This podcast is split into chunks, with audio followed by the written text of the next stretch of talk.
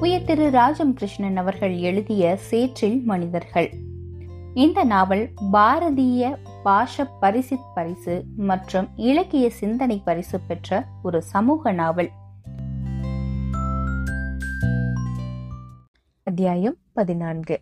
கோகிலம் காந்தியிடம் மிகவும் பிரியமாகவே இருக்கிறாள். கண்ண குழிய புன்னகை செய்து கொண்டு அவளிடம் சாப்பிடவே இல்லையே கூச்சப்படாத என்று சொல்கிறாள். நித்தியமல்லி பூக்களை செண்டாக கட்டி அவள் கூந்தலில் கொண்டு வந்து வைக்கிறாள். ஏலம் கிராம்பு மணக்கும் பாக்கு பொடியும் வெத்தலை சுண்ணாம்பும் தட்டத்தில் வைத்து வா வந்து வெத்தலை போட்டுக்கோ காந்தி என்று உபசரிக்கிறாள். படிக்கிற பொண்ணுன்னு நான் வெத்தலை போடுறதே இல்ல. காந்திக்கு அவளிடம் சகஜமாக பேச இயலாதபடி ஏதோ ஒரு தடை உறுத்தி கொண்டே இருக்கிறது. தீவிரமாக ஏதாவது பேசிவிடுவாளோ என்று அவளும் அந்த புன்னகையுடன் நிறுத்திக் கொள்வதாக தோன்றுகிறது. அவளை பற்றி அங்கு வந்த சில நாட்களில் சாலியின் வாயிலாகவே அவள் அறிந்திருக்கிறாள். அவள் இசை வேளாளர் மரபில் வந்தவள்தான். ஆர்டர்களை பயின்று அரங்கேற்றியதும் உண்மைதான். நில உடைமையாளர்களை எதிர்க்கும் கட்சியில் இருந்து ஆறுமுகம் போராடி சதிவழக்கொன்றில் குற்றவாளியாகி சிறை தண்டனையும் பெற்றவர். இதற்கு முன்பே அவருக்கு சொந்த மாமன் மகளுடன் திருமணமாகியிருந்தது. சில காலம் தலைமறைவாக கூத்தூரிலும் மங்களத்திலும் இருந்த காலத்தில் இட்லி கடை போட்டிருந்த பொன்னம்மாவின் அழகு மகள் திலகம் அவருக்கு காதலியானாள். கைவிடாமல் அவளையும் திருமணம் செய்து கொண்டார். முதல் மனைவி இக்காலத்தில் இருந்து போயிருந்தார். சிறையில் இருந்து வந்த பின் அவர் புதிய வாழ்க்கை ஒன்றை தொடங்கினார். புதிய அரசியல் கட்சி ஆட்சிக்கு வந்த பின் அவர் கைக்கொண்ட நெல் வியாபாரம் அவருக்கு செல்வ செழிப்பையும் பல தொடர்புகளையும் கொண்டு வந்திருக்கிறது. கோகிலத்தின் தாயாரும் பாட்டனாரும் அவள் புகழ் வாழ்க்கையில் கொடிகட்ட வேண்டும் என்றுதான் வற்புறுத்தினார்கள். ஆனால் அவளோ கல்லூரியில் படிக்க வேண்டும் திருமணம் செய்து கொள்ள வேண்டும் என்றே பிடிவாதமாக இருந்தாள் தாயும் பாட்டனாரும் இறந்த பிறகு அவள் சொத்துக்களை அனுபவிக்கவும் அவளை ஏமாற்றவும் ஓர் அந்தனை இளைஞன் சிநேகம் கொண்டிருந்தான். அந்த நிலையில் அவளிடம் தன் தொழில் நிமித்தமாக பழகும் சந்தர்ப்பம் ஆறுமுகத்துக்கு வாய்த்தது. இவர் தொடர்பு ஏற்பட்ட பிறகு சொத்துக்கள் பாதுகாப்பாக இருக்கின்றன. அவருக்கு உரியவளாகவே வாழ்ந்து வருகிறாள். இரண்டு முறை கருத்தரித்தும் மகப்பேறு வாய்க்கவில்லை. சென்ற ஆண்டில் தஞ்சை மருத்துவமனைக்கு சென்று ரண சிகிச்சை செய்து கொள்ள வேண்டிய கட்டாயம் ஏற்பட்டது. காலையில் எழுந்தால் காபி இட்லி பொங்கல் என்று பலகாரங்கள். மணக்கம் சோப்பு தேய்த்து கொண்டு குளியல். நல்ல சேலை படிக்க விதவிதமாக கதை புத்தகங்கள் பத்திரிகைகள் சினிமா இலக்கியங்கள். வண்டி கட்டிக்கொண்டோ மோட்டார் சைக்கிளில் பின்னமர்ந்து கொண்டோ கொடிமங்கலம் விஜயா டாக்கீஸில் சினிமா என்று நாட்கள் சிட்டாக ஓடுகின்றன காந்திக்கு. அங்கவஸ்திரம் மாலையாக கீழ்வரை தொங்க ஆறுமுகம் அங்கே முதல் நாள் சந்திக்கையிலேயே சாலி அவளை அவரை கும்பிடச் சொன்னான். அப்பா இவளுக்கு பாலிடெக்னிக்ல அட்மிஷன் வேண்டுமாம் அவர் சிரித்தார். அது என்னத்துக்குமா உன்ன போல பெண்களுக்கு? ஒரு டீச்சர் இல்லாட்டி டாக்டர்னாலும் கௌரவமா இருக்கும். பியூசி பிரைவேட்டா படிச்சுட்டேன்னா இங்க தஞ்சாவூர்லேயே மெடிக்கல் அட்மிஷன் வாங்கி தரேன் என்றார். காந்திக்கு இது ஆகாயத்தில் பறப்பதாக இருந்தது. பின்னர் தனிமையில் காதலனிடம் நிறைய செலவாகுன்னு சொல்றாங்களே டாக்டர் படிக்க என்று வியப்புடன் வினாவினார். செலவானா என்ன? எங்க அப்பாவுக்கு நீ டாக்டர் ஆகணும்னு ஆசை இருக்காதா என்ன? அவளது கற்பனை சிறகடித்து பறந்தது.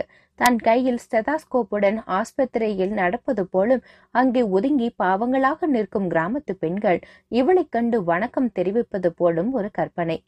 நம்ம கிளியந்துறை சண்முக வாய்க்காருமாக ஊட்ட விட்டு போய் டாக்டருக்கு படிச்சுட்டு வந்திருக்கு என்று அவர்கள் சொல்லிக் கொள்வார்கள். அதிசயிப்பார்கள். சீக்கு குழந்தைகளையும் கிழவிகளையும் தான் தொட்டு பார்த்து வைத்தியம் செய்வது போலும் தன் பாட்டியும் அங்கு வந்து நின்று அவளை முகத்தை தடவி திருஷ்டி சொடுக்குவது போலும் ஒரு கற்பனை. நீங்க அனாவசியமா விரோதம் பாராட்டி குவிச்சிட்டீங்களேப்பா. ஊர்லயே கிடந்திருந்தா நான் இப்படி முன்னுக்கு வந்திருக்க முடியுமா? தப்புதாமா நீ ஜெயிச்சிட்ட என்ற தந்தை ஒப்புக்கொள்வது போல ஒரு காட்சி. இனிமே என்னடா சண்முகம்? சம்மந்தி ஆகிட்ட அவனவன் சௌகரியம்தான் எல்லாமே. இந்த குடிசையில நீ இனிமே என்னத்துக்கு இருக்கணும்? புரட்சி கிரச்சி எல்லாம் வெறும் பம்மாத்து பேச்சு. நாம முதல்ல நம்மளை கவனிச்சுக்கணும். அதுக்கு பிறகுதான் சமுதாயம் தேசம் எல்லாம். நீ நல்லா சந்தோஷமா இருந்தாதானே பிரத்தியானுக்கு ஏதாவது செய்ய முடியும்? இப்படி ஒரு கற்பனை. ஊஞ்சற் பலகையில் அமர்ந்து காந்தி தனது புதுமுக வகுப்பு பாடங்கள் பற்றி பல்கலைக்கழகத்துக்கு எழுதி விசாரிக்க வேண்டும் என்று சாலியிடம் கேட்பதை பற்றி நினைத்து கொண்டிருக்கையில் அவனே வருகிறான். காந்தி அப்பாவுக்கு அம்பேத்கர் முன்னேற்ற சங்கக்காரவங்க ஒரு பாராட்டு நடத்துறாங்களாம். அவருடைய சேவையை பாராட்டி பலரும் பேசுறாங்க. உன்னையும் மேடையில ஏத்தணும்னு எனக்கு ஆசை. அவளுக்கு இனம் புரியாத ஒரு நடுக்கம் பரவுகிறது. வானாங்க ஃபூல் என்ன வானாங்க? அம்பேத்கர் தாழ்த்தப்பட்ட மக்களுக்கு சேவை செய்தார். அந்த வழியில இவரும் சேவை செய்கிறார்னு பேச வேண்டியதுதான். உனக்கு எப்படி பேசுவதுன்னு நான் சொல்லித்தரேன். நீ பேசுனா நல்லா இருக்கும். போஸ்டர்ல பேரு போட்டு போட்டோ பிடிக்க ஏற்பாடு செய்யறேன் கைத்தட்டி உன்னை உற்சாகப்படுத்த நிறைய பேர் இருக்காங்க. எனக்கு வெக்கமா இருக்குங்க. அட என்ன நீ? இப்படி சுத்த பயந்தாங்குழியா இருக்க? கூட்டம் திருச்சியில. ஒரு தரம் வெற்றியா மேடை ஏறிட்ட பின்னால பிரமாதமான எதிர்காலம் இருக்கு. இப்பெல்லாம் பேச்சுதான் மூச்சு. அவன் மாடிக்கு அழைத்து சென்று டேப்பை தட்டி விட்டு தானே தலைவர்கள் புலவர்கள் தமிழ் காவலர்கள் பேசிய பேச்சுக்களை கேட்க செய்கிறான். இப்ப பெண்கள் அரசியல் களத்துல புகுந்தா விறுவிறுன்னு அமைச்சர் பதவி வர வர முடியும். நீ படிக்கிறது படி. ஆனா இதுவும் முக்கியமானது காந்தி. எப்படியும் நீ முன்னுக்கு வரணுங்கிற ஆசைதான் என்னுடையது. புதிய கிளர்ச்சியில் எதுவுமே புரியவில்லை. பெரிய அச்சு போஸ்டரை கொண்டு வந்து காட்டுகிறான். அவளுடைய பேச்சு பயிற்சிக்கு தொடர்ந்து ஊக்கமளிக்கிறான் கோகிலமும் மகிழ்ந்து போகிறார் விழாவுக்கு முன்னால் மைய அமைச்சர் ஒருவரும் வருகை தருகிறார். காரில் அவள் கோகிலம் இருவரும் செல்லுகையில் சாலி வண்டியை ஓட்டுகிறான். திறந்தவெளி மேடையில் யார் யாரோ பேச்சாளர் பிரமுகர்கள் இருக்கின்றனர். ஆறுமுகம் விரல்களில் மோதிரம் மின்ன மினுமிடுத்த சட்டையின் மீது மேல் உத்தியாகம் விளங்க விழா நாயகனாக அமர்ந்திருக்கிறார். அவளை பலருக்கும் அறிமுகம் செய்து வைக்கிறான் சாலி. ஆறுமுகத்தின் தொண்டை பற்றி முன்னாள் அமைச்சர் தீனதயாளன் என்று புகழ்ந்துரைக்கிறார் பேச்சாளருக்கு சாலிதான் பெரிய மாலையை போடுகிறான். பிறகு ஒவ்வொருவராக வந்து புகழ்ந்து ஆறுமுகத்துக்கு மாலை துண்டு என்று பரிசளிக்கிறார்கள். இடையில் செல்வி காந்திமதியை எழுதி கொடுத்திருந்தபடி தலைவர் அறிமுகம் செய்து வைக்கிறார். இளைய தலைமுறையின் பொற்சுடர் கல்லூரியில் பட்டம் பெற்றவர் தீனதயாளரின் ஆதரவில் முன்னுக்கு வரும் புகழ்தென்றல் என்று அறிமுகம் அடுக்குகிறார்.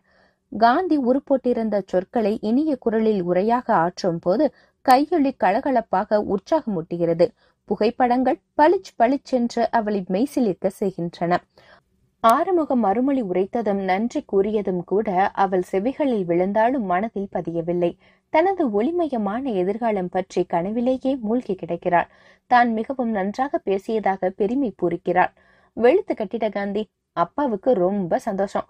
நாளைக்கு எல்லா பேப்பர்லையும் உன் பேச்சுக்கு இம்பார்ட்டன்ட் கொடுத்து போட்டோ வரணும்னு சொல்லி இருக்கேன் இவர்கள் இருவரும் ஹோட்டலை விட்டுவிட்டு கோகிலமும் ஆறுமுகமும் காரில் ஊருக்கு திரும்புகின்றனர். காந்தி எனக்கு ரொம்ப பெருமையா இருக்கு.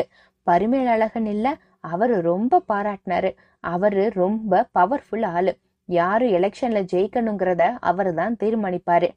ரெண்டு தடவை அப்பாவை ஜெயிக்க வச்சதும் அவருதான் இப்ப அப்பாவை நிக்க வேணான்னு சொல்றவரும் அவருதான் ஆறு பெரிய மாளிகா போட்டு அப்பாவை பாராட்டினாரே. அந்த பெரிய குடும்பம் மிச வச்சுட்டு உனக்கு அறிமுகம் செஞ்சு வச்சேனே அவர்தான். அவர் சொல்லிட்டார்னா சொன்னதுதான். உன்னை வார இடைத்தேர்தல்ல நிக்க வைக்கணும்னு அவர் சொன்னாலும் ஆச்சரியத்துக்கு இல்ல. அப்படி பாராட்டினாரு தெரியுமா? எல்லாம் மிகவும் இன்பமாக இருக்கிறது. ஹோட்டல் அறையில் அல்வாவும் தோசையும் பரோட்டாவும் பாலும் பழமும் வரவழைத்து சாப்பிடுகின்றனர். நான் கொஞ்சம் வெளியே போயிட்டு பிரிண்டர்ஸ் கிட்ட பேப்பர்ல செய்தி போடுறது சம்பந்தமா பேசிட்டு வரேன். நீ படுத்து தூங்குறியா கண்ணு? மென்மையாக முத்தமிடுகிறான்.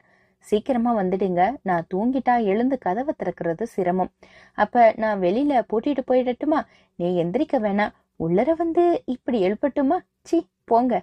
போறேன் போறேன். சிரித்து கொண்டே மென்மையாக அவளை விட்டு கதவை சாத்தி கொண்டு போகிறான். உறக்கம் உடனே வந்து விடவில்லை. புதிய கிளர்ச்சிகளில் மனம் அலைப்பாய்கிறது. பேச்சு அரசியலுக்கு இதுவே ஆயுதம்.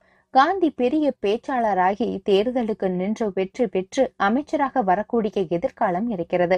பள்ளர் பறையர் கட்சி என்று சார்ந்து கூலி போராட்டம் குடி போராட்டம் என்று எதிர்ப்பு கொடியாகவே தூக்கிக் கொண்டிருந்தால் மக்கள் ஆதரவு ஏது? விளக்கு வசனங்கள் புதிய பகட்டுகள் பாராட்டுகள் எல்லாவற்றிற்கும் தான் மதிப்பு இருக்கிறது. பத்திரிகையில் பெயர் வரும். பெயரை அப்பா பார்த்தால் அவர் பார்க்காவிட்டாலும் மற்றவர்கள் பார்த்து சொல்வார்கள். துரோகி என்று பல்லை கடிப்பார். ஆனால் வெற்றிப்படியின் உச்சியிலே அவள் செல்வாக்கான குடையின் கீழ் வீற்றிருந்தால் அப்போதும் துரோகி என்று உதறி தள்ளுவாரா? உறக்கம் பிடிக்கவில்லை. வெளியே கதவு தாள் கிளிக் என்று விடப்படும் சத்தம் கேட்கிறது.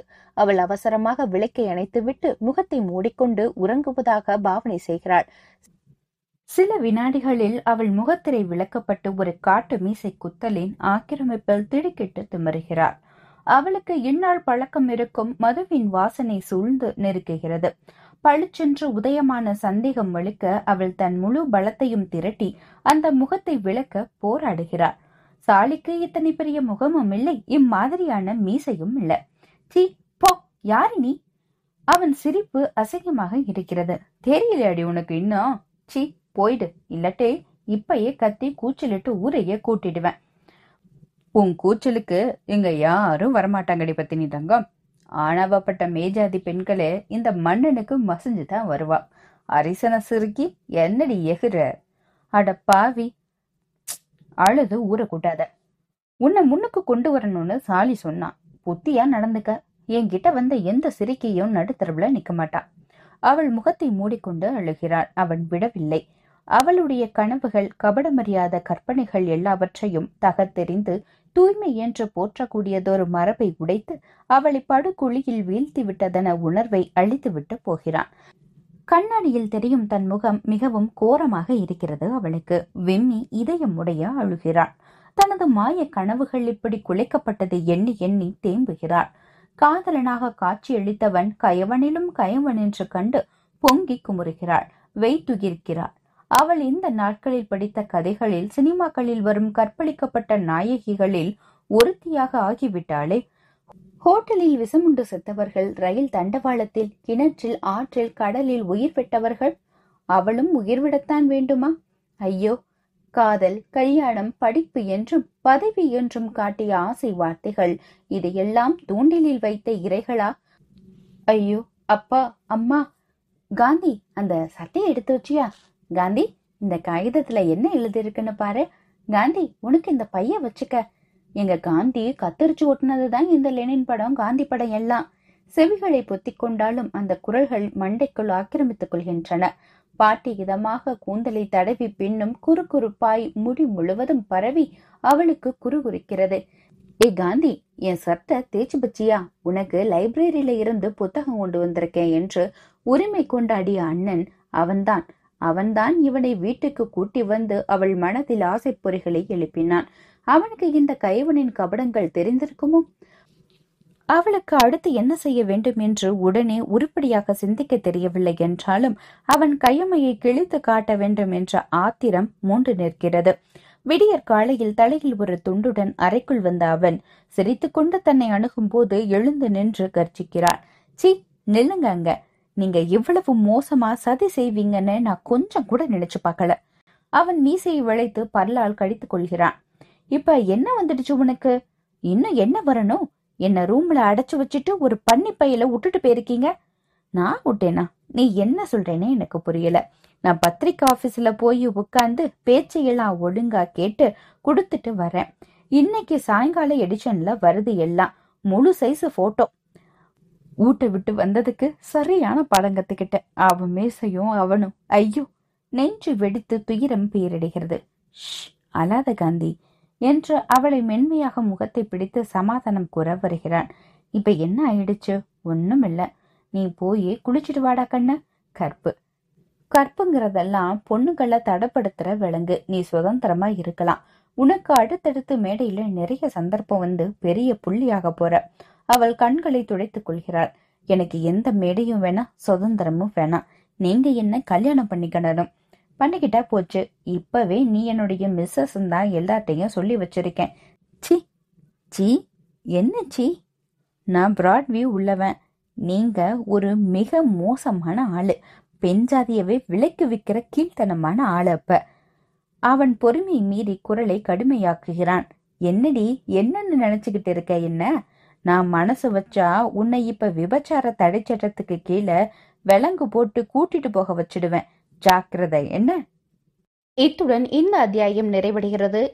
இந்த நாவல் பற்றிய உங்களுடைய கருத்துக்களை நந்தினியன் குரலோசை என்ற ஃபேஸ்புக் பேஜில் பதிவு செய்யவும். மீண்டும் அடுத்த அத்தியாயத்தில் உங்களை சந்திக்கும் வரை உங்களிடமிருந்து விடைபெறுவது நந்தினி பாலகிருஷ்ணன். நன்றி வணக்கம்.